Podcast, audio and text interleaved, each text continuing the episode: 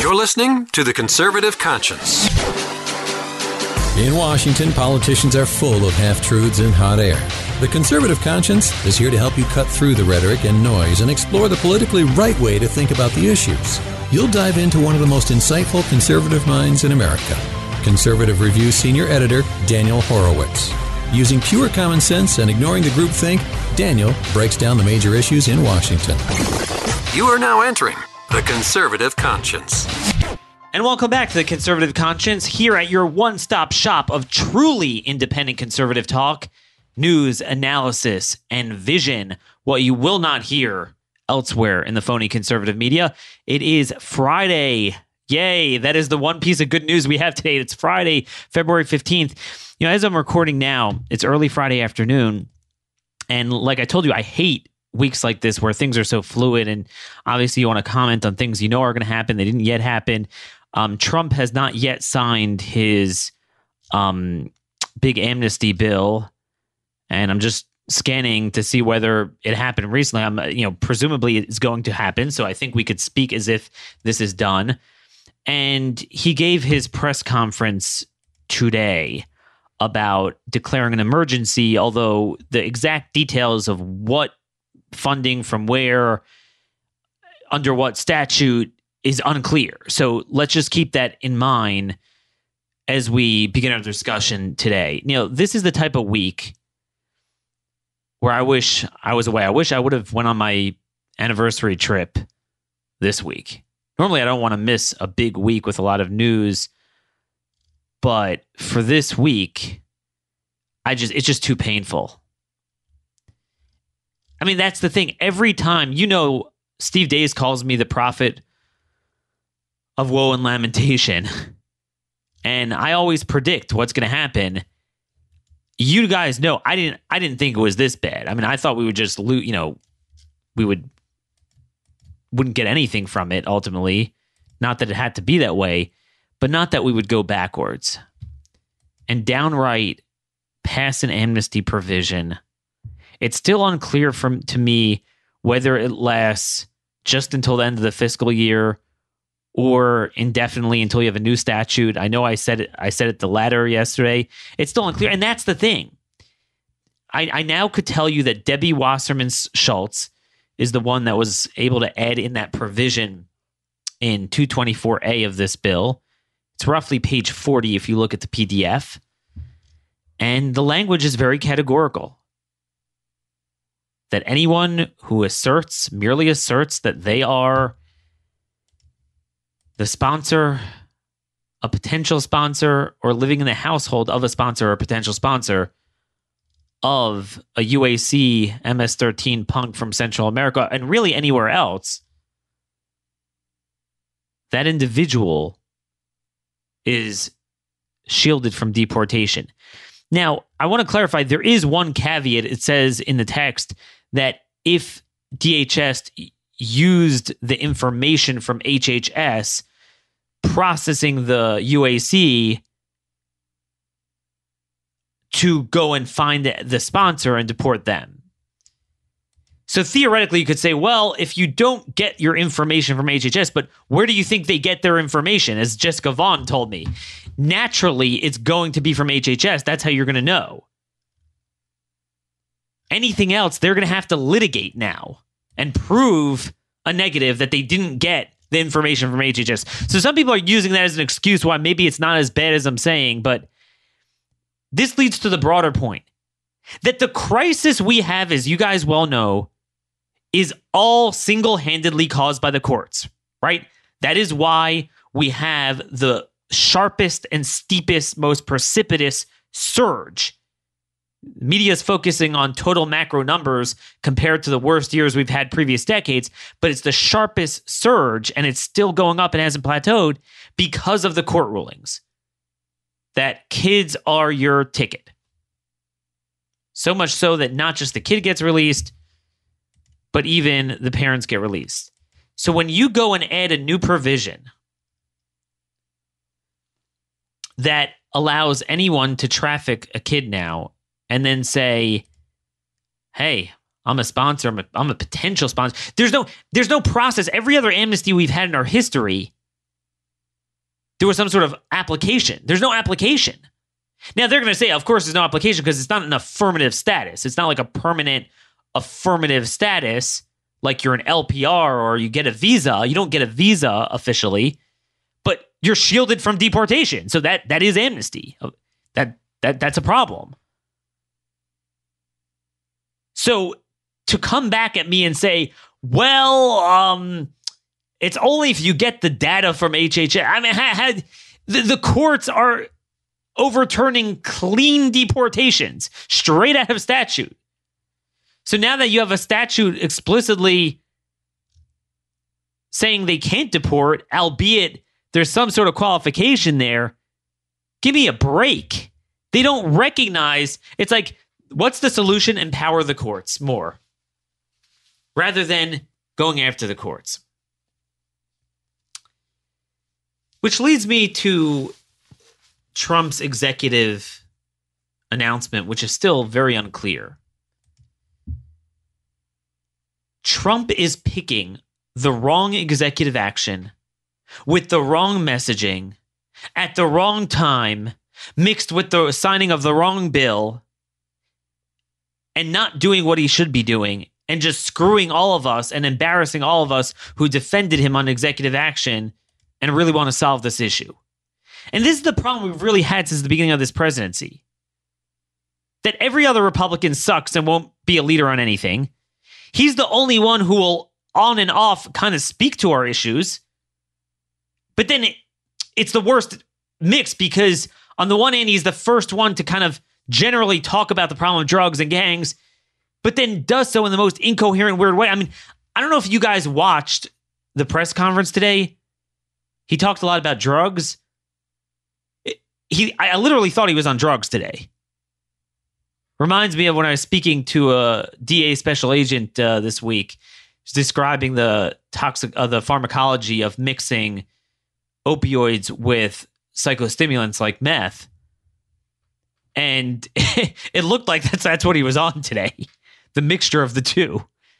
He was just like, he was insane. So first of all, I got to mention this. You guys saw that Trump got up there and repeated the speech that he said in New Hampshire that I was that I was citing during the jailbreak thing. How we create all these r- blue ribbon commissions, we give the drug traffickers a slap on the wrist. They need the death penalty. That's how you solve it.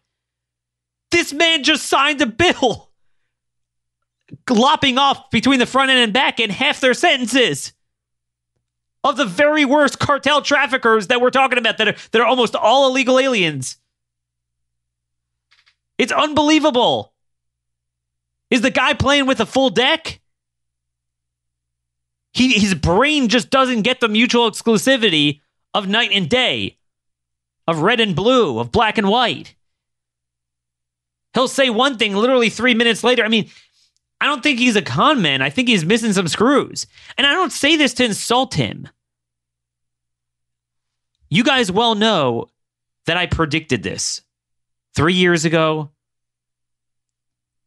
four years ago, during the primary. I backed Ted Cruz, but I never wanted to rub that in. I don't want to be proven right. It is what it is. He's all we got now.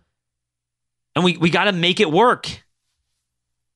But by excusing everything, you're not going to make it work. You're going to make Jared and all the idiots around him work. Kirstjen Nielsen was for this. Right? It's just got to work. So, my goal is you know, it's easy for me to sit back and just from now on say, look, see, I told you so. I told you that you'll never be able to get between him and Javanka.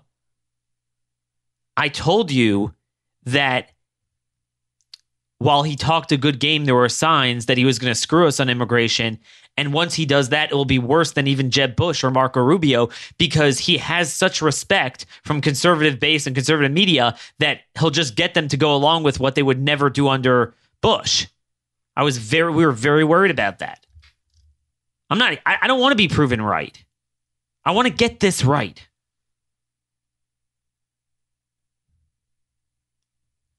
So a lot of this might be repetition, but I, I think we need to go over some of the points individually. So the problem is we're caught between a rock and a hard place where you have a president taking what's perceived as executive action that's very big declaring an emergency and then having like a stand-up comedy routine. I mean, that's really what it was. He certainly didn't demonstrate that it was an emergency in, a, in the proper way. You know, I think it is a major emergency, and there's nobody in the country that has spilled as much ink and has said as many words demonstrating in the most unique ways all the different angles of all different parts of the border and all the different repercussions, why the last nine months of migration in particular has turned into an emergency and why the trajectory is getting even worse. And to stop that trajectory is urgent. But for the most part, that's not the case he's making. And therefore, both politically and a little bit legally, it puts a lot of us in a tough position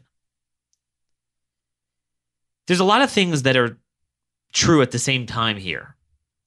Multiple things that that that, that are true at the same time. Now, let me just say from the onset, I still believe in my in what I've said before that section 2808 of the Emergencies Act of 1976 there's nothing in there that creates justiciable limitations on the president. Congress delegated that authority. Whether you believe it rises to a national emergency is a political question that Trump needs to rise to the occasion, which thus far he is not, both in his rhetoric and in the sequence of policies that he's choosing to enact. But to be very clear, uh, like, so none of you think I, I believe that, oh, so therefore he should be taken to court. No, I believe there's nothing, there's no justiciable limitations. These are political questions. How much of, how uh, is it really supporting the military? Is it really a, um, a, uh, what do you call it? A, legitimate emergency. That's a political question. Number two, it is my belief that nobody should get standing. It's amazing. Trump himself st- stood up there the whole time, like, yeah, the courts are going to come in and we're going to have. He admitted that any district judge he's going to listen to. And just hoping for the Supreme Court. Meaning, if you want to come with executive power, you come like a mensch. You come and you say, This is an emergency. You speak that way. Here's why. Here's what I'm doing. The con- I'm following the Constitution, and this is what we will do. The courts need to respect separation of powers, and no one should get standing. There is nobody who could say, I'm entitled to defense funding. I mean, even if you would have some sort of contractor or some sort of city that would get DOD funding, there's no way you could prove that that reprogramming of this billion dollars is going to hurt you. It's very hard to conjure that up without seeing it. But as you well know, that's not going to stop the ACLU and the organizations and the Democrats and the courts. And Trump himself already preemptively announced that he's going to listen to any nationwide injunction on emergency powers, which would be unprecedented for a court to do it. But it's unprecedented for the courts to do a lot of things they've been doing the last few years, but they do it anyway. And Trump never asserts himself. He doesn't take the right executive action. If you're going to take executive action, if you have one bullet you're willing to fire in that chamber, push back against the courts and say, I am declaring Article 2 and 212F which has been unchallenged and actually survived challenged in the Sale case in the late 1980s that even even and that was an asylum case that it overrides all migration. I'm shutting down all i will not take anyone in at our border at points of entry between the points of entry. You will be returned. Done. That will shut off the migration. It will take away the weapon of the cartels and done. Okay that is the cleaner thing. Policy wise it needs to be done, second of all, in general, to combat the courts. He needs to assert Clarence Thomas and say nationwide injunctions are nonsense, which there's a lot of even more established legal commentary behind him on that. But instead, he did the opposite. He empowered him. Yeah, it's all up to you, and you're going to join me, and I'm going to listen, but uh, hopefully, the Supreme Court. That's the force multiplier here.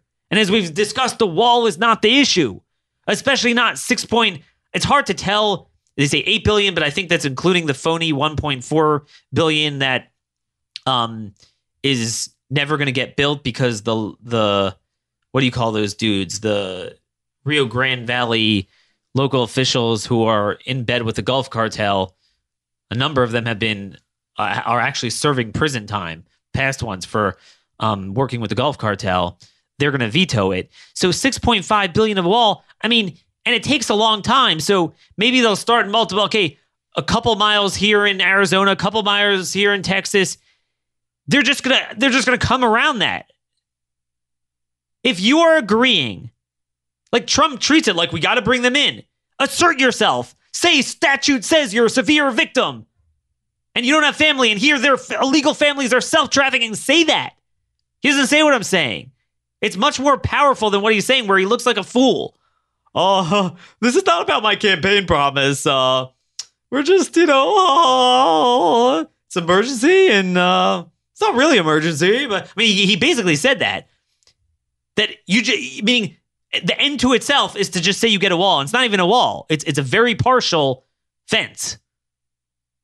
Okay, so that's nonsense. If you're going to admit that anyone could come in at any time and you're going to invite them in and you're going to listen to the courts doing it and you're so, going to wait for John Roberts to bail you out, you're done.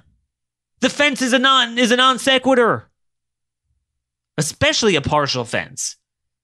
Cuz there's still plenty of areas for them to come in without even going to the points of entry which they could totally do under these stupid policies that he he agrees to. It's like, oh, Daniel, you can't push back. No, that takes too much balls. But look at the flack he's going to get from this. This looks stupider. It sounds stupider. It doesn't even address the policy. It doesn't speak to the articulation of the emergency. There's no emergency lack of fencing. We have more fencing than ever. That's a long term inoculation, like we said. If you have a Democrat president that wants to restart the amnesty policy, so at least we'll slow it down. The emergency is to stop the flow is to stop like what he says catch and release. So stop it. You have much cleaner executive powers. Again, I think you could kvetch. Hey, there's a Yiddish word for you. Uh, Section 2808 of the Emergencies Act. I don't think it's justiciable against him where you could litigate it, but it, it, it, is it is a you know, yeah, use DoD funding like you know. In the event of a declaration of war, this is statute or the declaration of the president by the president of a national emergency in accordance with the National Emergencies Act that requires use that requires use of the armed forces. The Secretary of Defense, without regard to any other provision of law, may undertake military construction projects and may authorize secretaries of military departments to undertake military construction projects not otherwise authorized by law that are necessary to support that are necessary to support such use of armed forces. Now, again, I don't believe, I, I believe that's subjective and political delegation of authority. I don't think that's something you could come to court and say, A, get standing, and B, on the merits somehow suggest that, oh, the president doesn't, it's not necessary. That's political. I don't believe that is something that should be solved or can be solved in a court. They'll do it anyway. But politically, Trump is making it very tough for him.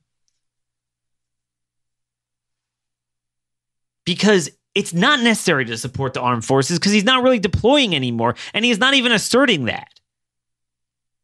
I was saying he should do much better. Beef up the military and then it, the statue will be obvious. But again, let's be honest here. Trump is not doing this because he feels it's an emergency. I believe it is, but it's not what he's doing and it reeks and everyone sees it. He's doing it for the conservative base to say the talking point that I'm building a wall, not as that's part of a solution as an end to shut down the border. It's building the wall as a legacy to itself, which he's not even building.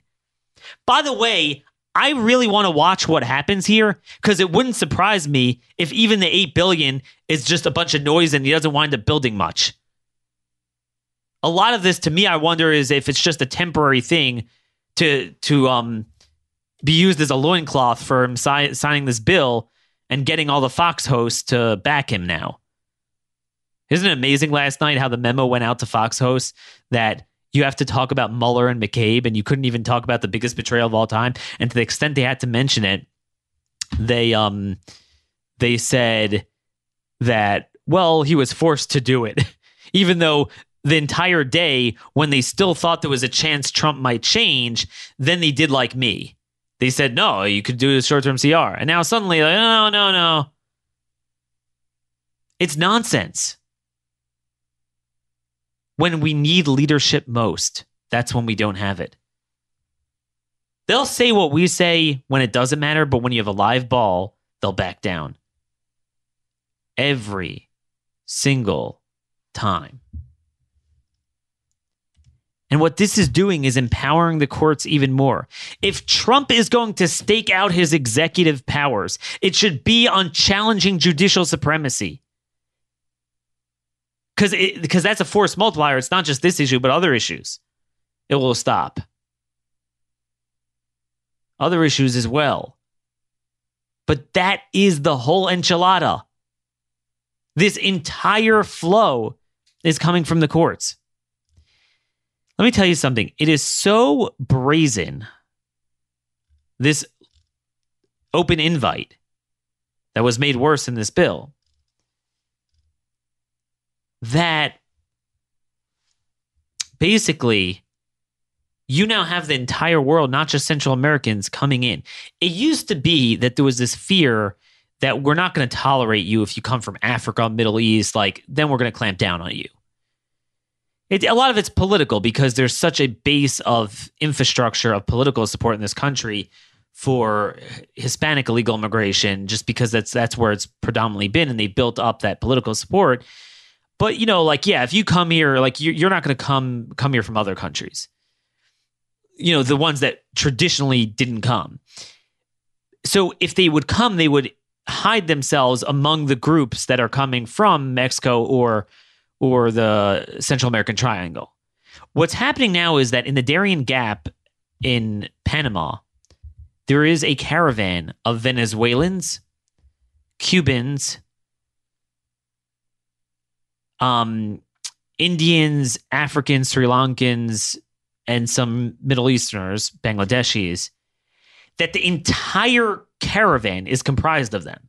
This is something I've never seen before. Where you would like if you like that would be a red alarm, red red alert. You have like almost a SIA special interest alien of concern caravan. Like you know you're putting a target on your back that we're not going to let you in. We're going to come down on you. Why would you do that? But they are so certain that we have said, a if you come here, anyone who comes here and asserts asylum, we automatically have to bring you in and process you. B, you come with a kid, you're released. So they're going to come from everywhere, and they are. The next shoe to drop is Venezuela. Remember when we had Joseph Humire on the show? There's no greater expert on Latin American affairs than him that, that at least I've found in this country. He knows the culture, the politics, the economies of politics, you know, of, of every single Latin American country better than he knows American politics. And he told us that his biggest concern with Venezuela was the migration. And we're all focusing on Maduro, the, you know, just as a statecraft issue, foreign policy. It's immigration. I mean, there's 2 million people coming out going into Brazil and Colombia. They could come northward. So this is the first caravan that has a lot of Venezuelans they're coming northward. Um, how do I know this? So, Humire held an event, and I didn't get a chance to go down to it in DC a couple days ago, where the minister of intelligence for Guatemala under the Morales government, and, and they're pretty good actually. They're trying to to help, is warning about he he he warned about this caravan, and he said that they're waiting until they get larger numbers and they're going to march northward. Trump could say anything he wants, but they know he's letting them in. The central problem with this administration is that Trump emoted. And you know, he is more verbose than anyone. So he said this more than Obama. Oh, the kids, the dreamers, the kids, the kids. That's when the migration started. I tracked it. I said it at the time. When he became president, the first four months it, it went down. It started going up because that that's around the time, the summer of 2017, when we had the first DACA fight. Trump has made it clear that he will not, that if you come here with a kid, he's going to keep DACA. He's not going to prosecute you anymore. As Sheriff Wilmot told us, that's the most potent tool. He's going to continue catch and release. However, reluctant, sometimes he's reluctant. With DACA, he's not reluctant. He loves it. But the other things, whether he's reluctant or not, that's what they're doing. They're not even, they're doing more than the courts are demanding on them. They're not aggressively even challenging and appealing in a way to, to fully bring out this resolution on nationwide injunctions.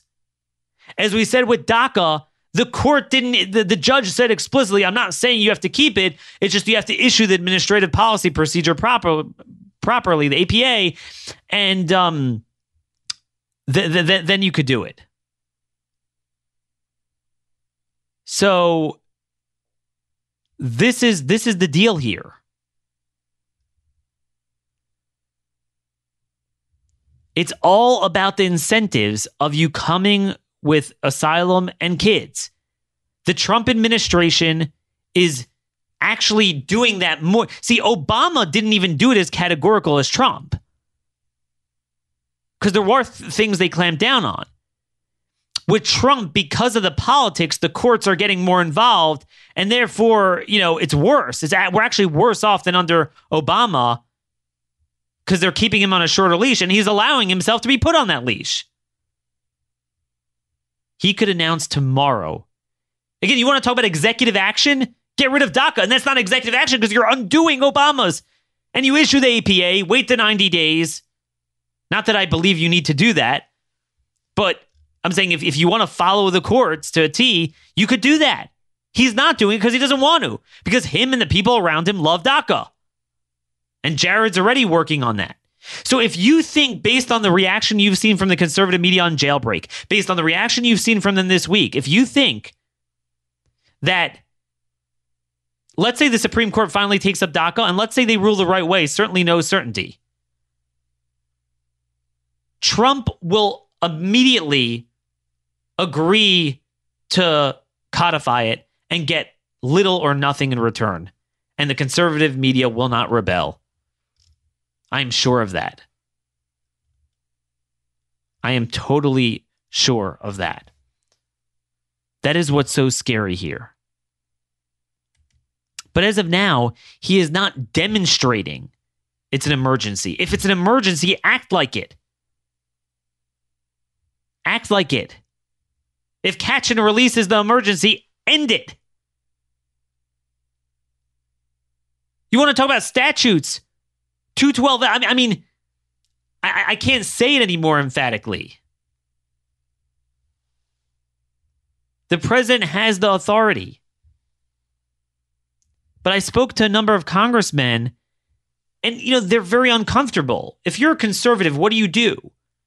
On the one hand, like he doesn't really have the authority the way he's doing it and the rationale he's giving, but the rationale we believe in, he does. On the other hand, this shouldn't be challenged in the courts because it's not justiciable, but politically it kind of reeks. And there's so many better things he can do. And yes, you could do it in support of the military, but he's not doing it that way. So we're, we're all kind of. Here's the bottom line I can't defend the guy better than he could defend himself. Okay, that, that's the issue here. What am I supposed to do? I've made the case for these policies better than anyone. You know, both yesterday and today, right now as we speak, my articles today on the debt part of the bill and yesterday on the immigration part were the top billing on Drudge's website. Most people will be in cloud nine. I don't care.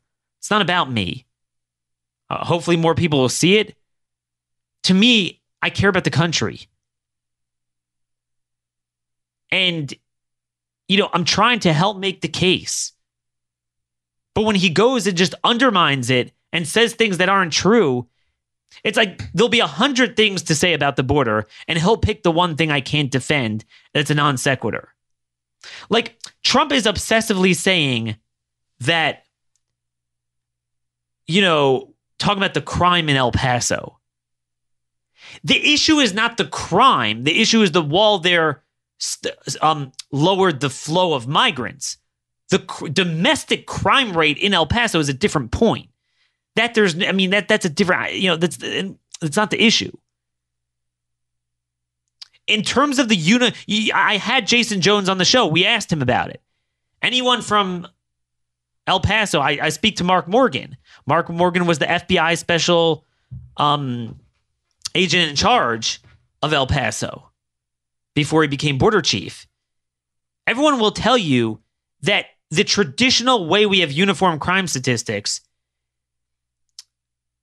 El Paso has low crime rates. But in terms of the corruption, extortion, human and drug trafficking that happens very quietly there because of the corruption of the Beto type of people, that's the problem in El Paso.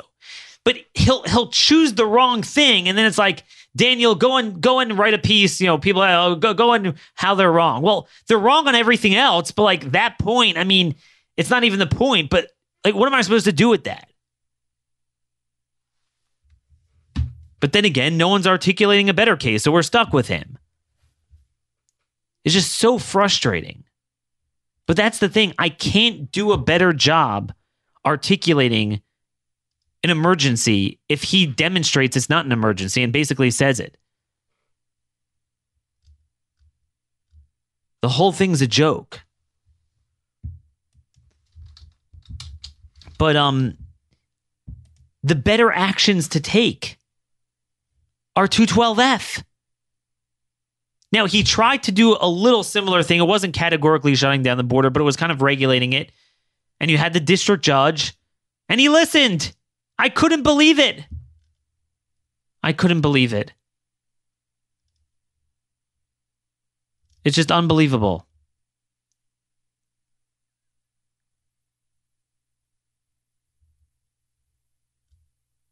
I, I wrote a whole, I mean, I wrote reams of pieces on it. Where the most emphatic and uninterrupted stream of case law saying how the president has his own international commerce powers,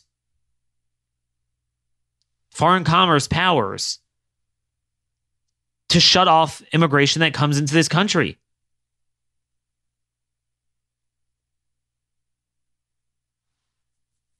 It's that sim- simple.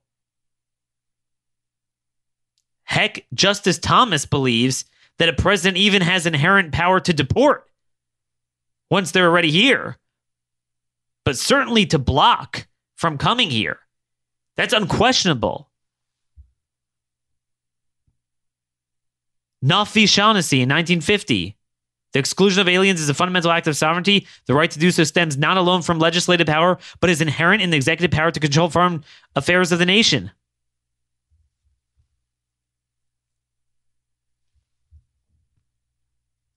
And this is what always happened. The State Department in the 1870s always took care of that before the 1880 laws.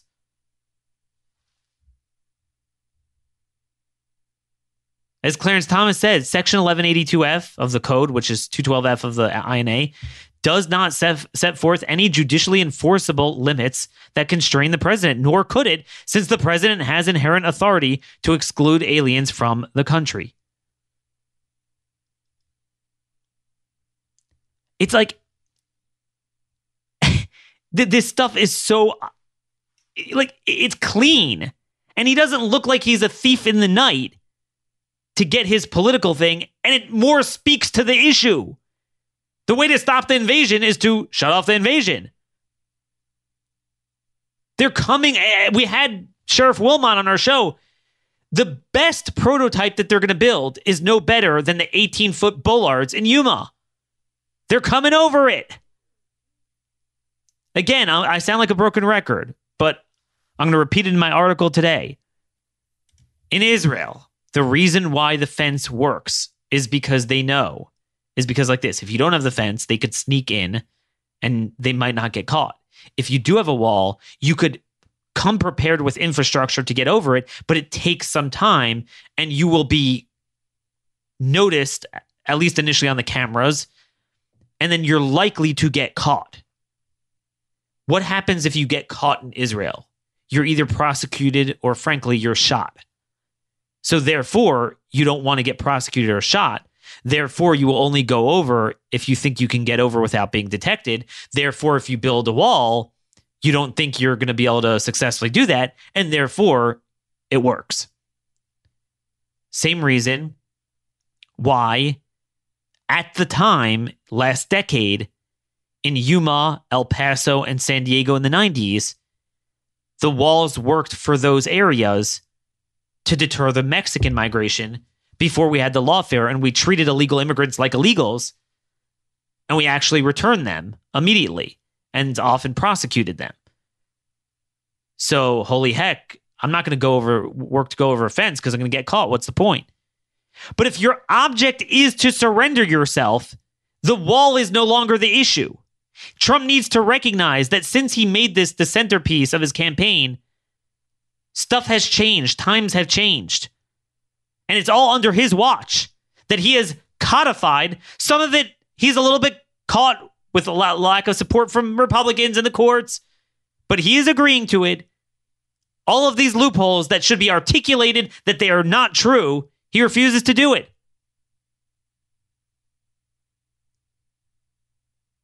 But anyway, in terms of the executive action he should take, in the early 1990s, Presidents George H.W. Bush and Bill Clinton signed an executive order directing the Coast Guard to interdict Haitians attempting to come here to claim asylum by preventing them from landing while they were at sea.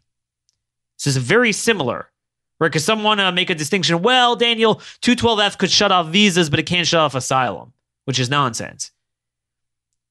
In what? So, in one of the few times this power was ever challenged, Sale v. Haitian Centers Council Inc could look it up. Sale v. Haitian Centers Council Inc. of 1993 court case. Supreme Court ruled that the order did not violate either the INA or the United Nations Convention relating to the status of refugees because quote it is perfectly clear that 8, 8 USC code US code 1182F grants the president ample power to establish a naval blockade that would simply deny illegal Haitian migrants the ability to disembark on our shores. Do you know who wrote that opinion? Justice Stevens. Nothing could ever enjoin a president from blocking people from coming on our shores. You cannot force your way into the country, and it's not just Congress. The president has his own independent authority, meaning, even if Congress would say, anyone who wants to come here, you have to let them in, they have concurrent jurisdiction at the border. So, what the what what happens is the lowest common denominator. In order for them to come in, both have to agree. If either one objects, Congress and statute of the president, they could be blocked. Congressional Research Service has a report on Sale And it says, quote, the courts distinguish between one, aliens who are on our shores seeking admission or on the threshold of initial entry and aliens who are within the United States after entry, regardless of the legality of that entry.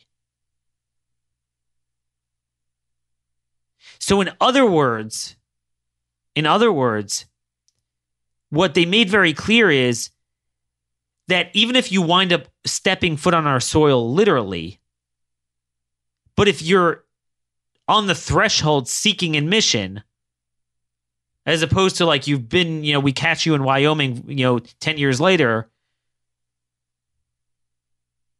That is fully part of 212F. Because again, nobody could unilaterally assert jurisdiction. On January 14th, 1998, President Clinton issued a terse one page order invoking 212F and 215A to shut down all immigration from Sierra Leone as a way of leveraging against the military coup against the government that he, you know, he, he demanded that that until they reinstate the democratically elected government at the time, he was going to block all immigration. And um, what's interesting is 212F says whenever it's in the national interest, you're allowed to do it. Think about it. Clinton invoked the national interest on us caring about a coup in Sierra Leone. Certainly, President Trump could invoke it when they're literally invading our country with drugs, gangs, and everything else, and migrants.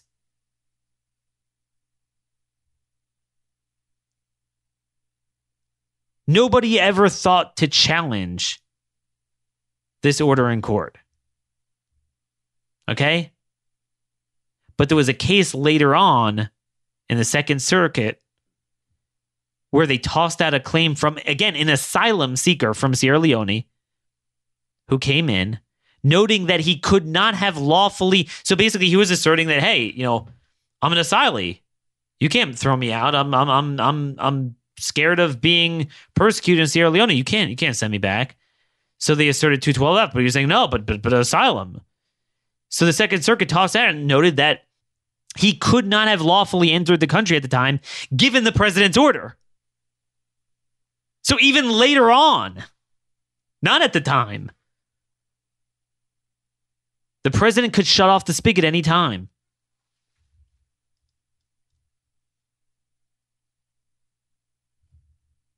So um that's the story. That's the speech Trump needs to give. It's both better policy and better politics.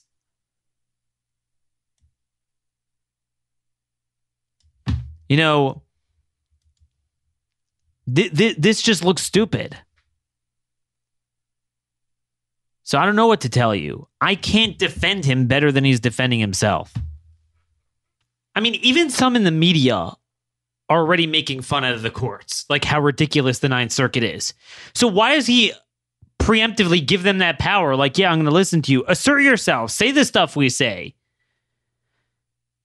Again, he doesn't have the capacity to do that, and there's no one around him that's going to get him to do that. And therein lies the fatal flaw of this presidency that conservatives don't want to do anything to attempt to rectify. So I'm not sure what we're going to do on that front. This is just so doggone frustrating. All of us are in a very frustrating mode. And again, just the notion that we all blissfully agree to the fact that, you know, putting the politics of Trump or illegal immigration aside, just in general, that without any rules of standing, without any ripeness, you know, a case has to be ripe, meaning government is doing this to you. I need it stopped. Right? If a president just issues an order, right now the president didn't do anything. There's no pursuant to this section, I'm taking this amount of funding for this. All all it is is just it's it's a it's a tiny little thing. He just says that the the, the following secretaries and the secretaries of the military department shall take all appropriate actions consistent with applicable law to use or support the use of authorities herein invoked, included if necessary to transfer and uh, yada yada. Right? There, there's nothing about it that that says anything. So the notion that uh, someone could just sue that, and who would be the person to sue? But we don't push back against that. Now they're all going on vacation for 10 days anyway. President's Day is now like I guess is a 10 day vacation for Congress. But why have why have the other two branches? Really, I mean, this is a separate question from the sovereignty crisis, although it's a it's a question of individual sovereignty sovereignty.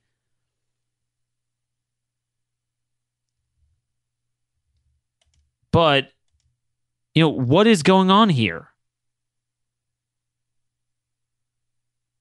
Why would we do this? Even without immigration and cede our governance to, to, to courts. Meaning, the, the courts have tried out unprecedented things on Trump.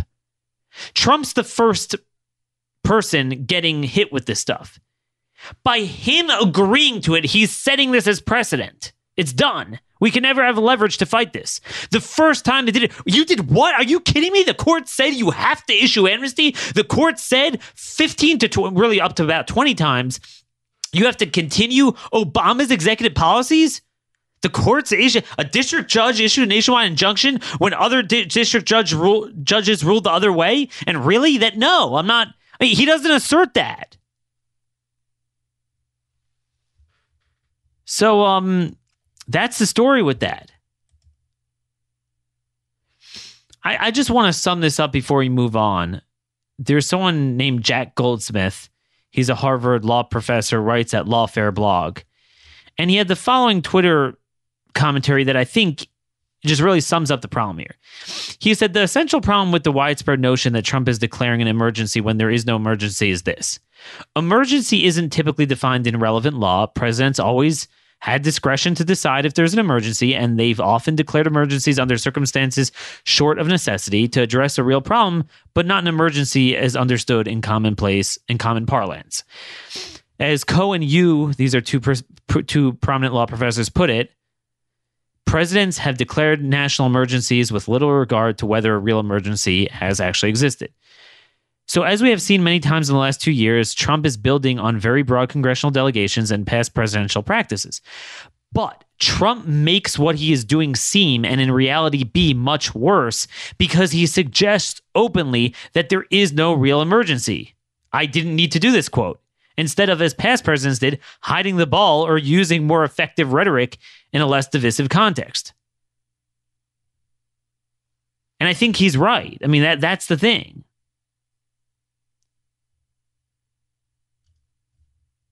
I can't disagree with that, even though I believe this is as emergency as could be. Want to just move on a little bit to um, just clean up some items for the end of the week before we close out the week together. So I have my article right now. It's the headline on Drudge. The bipartisan spending binge is now worse than under Bush and Obama. So it's amazing as qualitatively and even quantitatively the border migration gets worse every year and every month under this administration the debt is getting worse 22 trillion in debt it turns out that we now have for just the first quarter of this year just the first quarter of this year 319 billion in debt that means that we're easily going to get a trillion dollar deficit this is the first time we've ever had it during basically the biggest boom period of jobs, the best job growth on par at least with the late 90s and late 60s. That is the big thing that's indefensible, what Republicans and Democrats are doing. We have never had this much debt during a period of this much growth. That's the key here. You can't blame it on a lack of revenue and you can't really blame it on growth. You're going to read this article and you should come away with the conclusion, which I think is true, that two camps are wrong. The Democrats are certainly wrong when they say somehow you could tax your way out of this, which, frankly, to their credit, they don't even say that anymore. They don't care about the debt. They used to say that. They're so radical. I mean, they just don't care. Right? You literally cannot, you know, say that nor is Trump correct that you could grow your way out of it. By the way, he said something at the press conference like something like I'm I'm in I'm very into debt. I'm, I'm not it's not an exact quote. I'm for you you know what I mean if you watched it. Um and indeed he is pathetic. But you know, he promised during the presidential debates, he's like, we're going to grow our way out of it. You cannot get better job growth than we have. And indeed, it's reflected in the numbers. So, look, obviously, when you have a tax cut, when you have a tax cut, you will eh, lose some revenue. You can't not. And indeed, we lost income and corporate tax revenue. Not nearly as much as CBO is predicting. But for the fir- first three months of this fiscal year, you know, it's down about 25 billion between the two or so. But we made it back both with some of the tariffs helped because there's more excise taxes now, but more so with payroll taxes because again, it's spawning more job growth.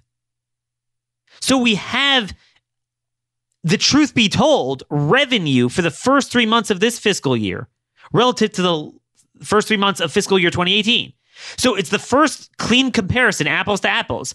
All three months of this fiscal year are under the tax cuts. All three first three months of last fiscal year were, were still not under the tax cut. So it's a good comparison. Revenue is actually up very, very slightly, 0.2%, essentially unchanged. So that's the key there. You know, some stupid people wanted to suggest first they were going to say, oh, we're going to lose a bunch of revenue from the tax cuts. Now they're saying, really, it was a tax increase on the middle class, and that's why we got more revenue. No, the devil's on the details. Again, income and and um, corporate revenue did go down, but payroll tax revenue went up. Perfect. That's what you want to see. More jobs created, but smaller tax burden. So we have record high revenue and a booming economy.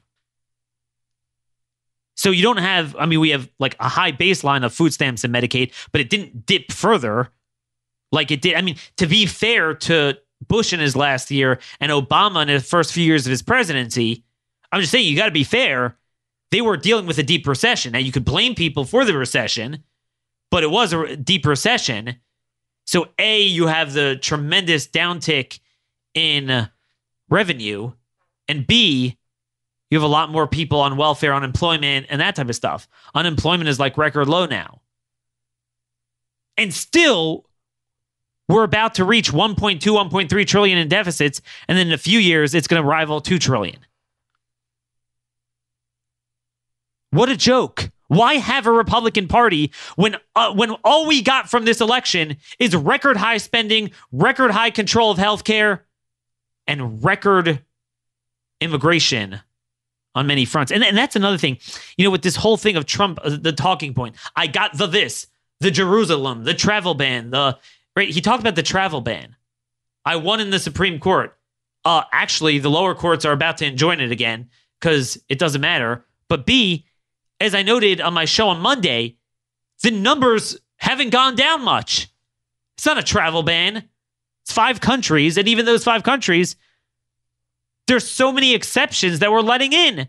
So much so that there's now lawsuits because he's created such a baseline of um of uh exceptions and waivers other people are saying you're doing it capriciously and you're not, you don't have a standard. You're not letting me in. And again, I'm not defending the courts. You know me, I think they have no business doing this. But I'm just saying it doesn't help that Trump is so hypocritical. Like he doesn't do things categorically and fully. And that's the thing. If you want to declare an emergency, declare it in your voice, in your rhetoric, and in your policies holistically. Do it all. All hands on deck. Deputize the marshals. Deputize BLM DA, park rangers, local law enforcement, if the governor gives permission, could also be deputized. So, you know, Sheriff Wilmot and Dannels, our friends that we have on the show, they, you know, they'd be willing to go along with it. They could sign off on it. They could be deputized to now enforce immigration law. It's not perfect, but it, it, it's adding to the deterrent. And this stuff he has cleanly, cleanly, clean authority it doesn't even say if it's an emergency. Deploy the military, threaten the cartels, designate them as terror groups. Take it holistically. The media is going to challenge you no matter what, but you would get more respect if you went the route we went, which is, anyway, policy wise, the way to do it. But again, for Trump, this really is not about policy. It's about solving his problem with the base. So, um,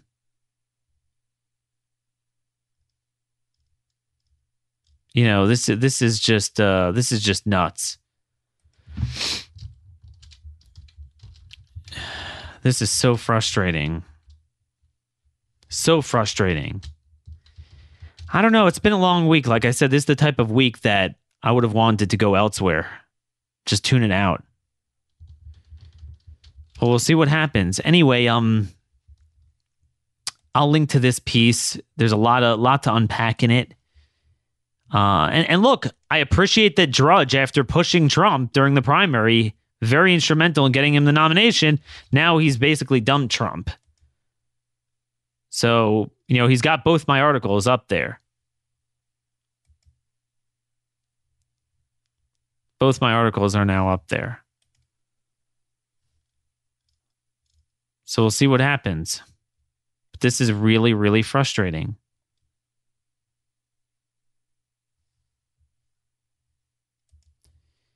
I want to just clean up, like I said, with a couple of, of items here.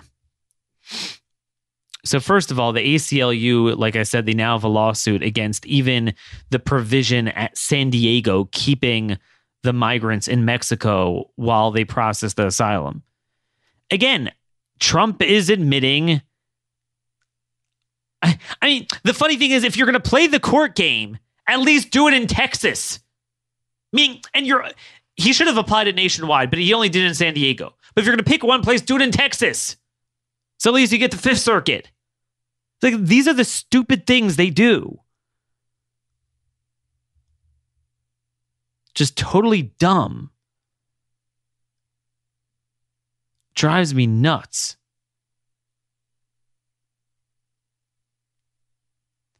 Just I can't stand it. Another very important article I want I want to point out to you guys. And this is something that needs a lot of attention. This is from thehill.com.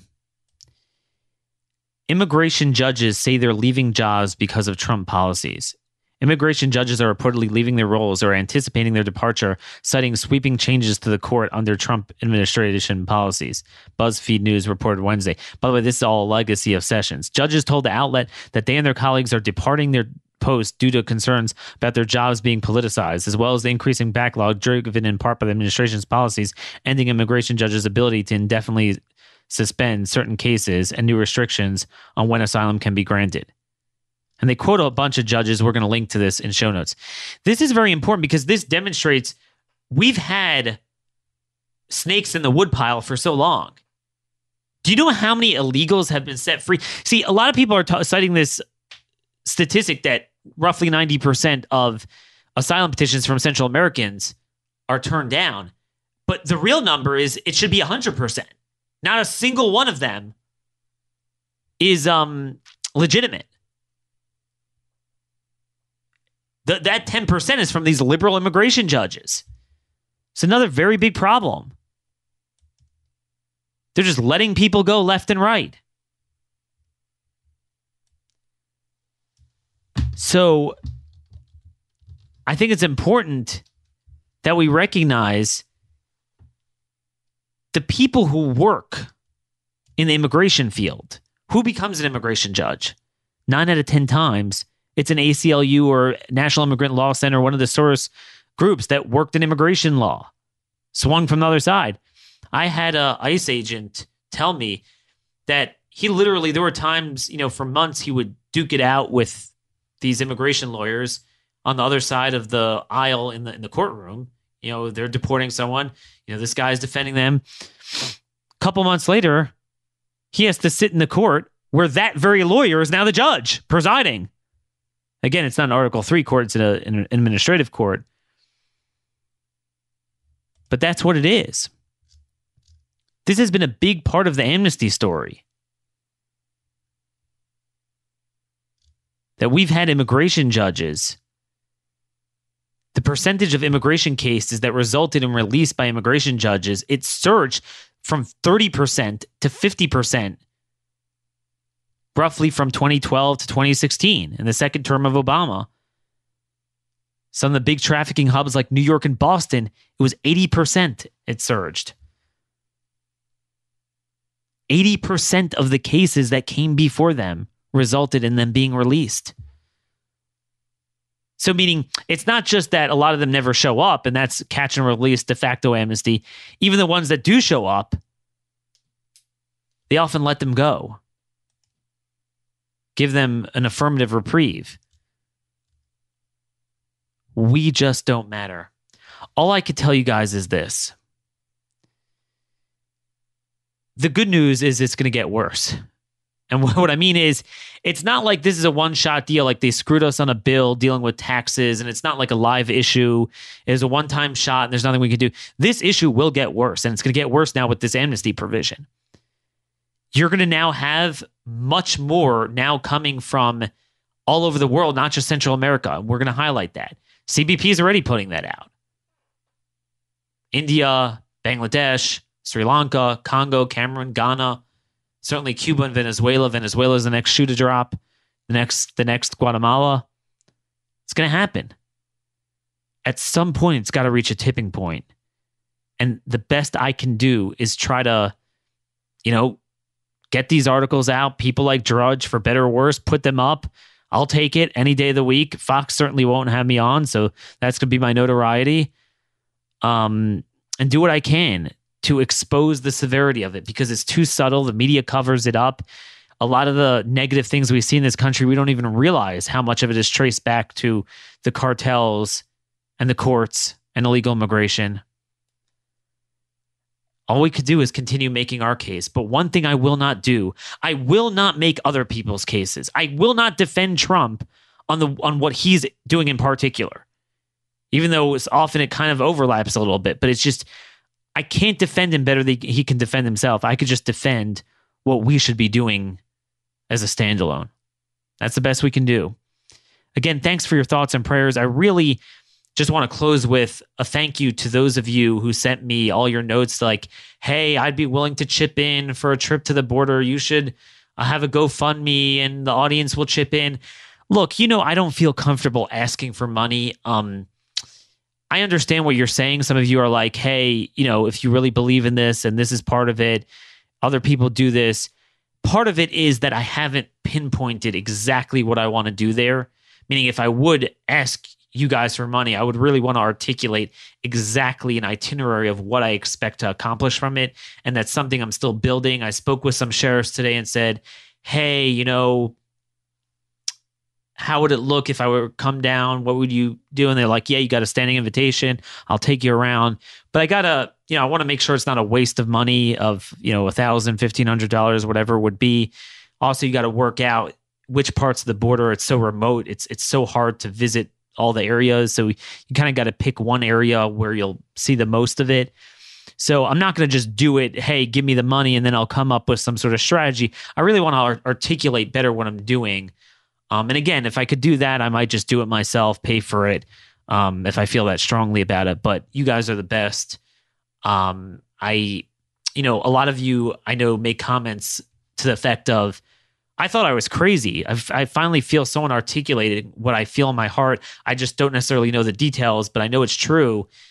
I feel the same about you. I think I'm crazy sometimes. Like, am I the only one seeing this? So it's good to know there's other people who think like me as well because um, it's awfully lonely. And that includes within this fake conservative movement. So there you are. Anyway, enjoy your weekend. Have a great time. Spend time with your family as I will with mine. God bless you all. This has been another episode of The Conservative Conscience.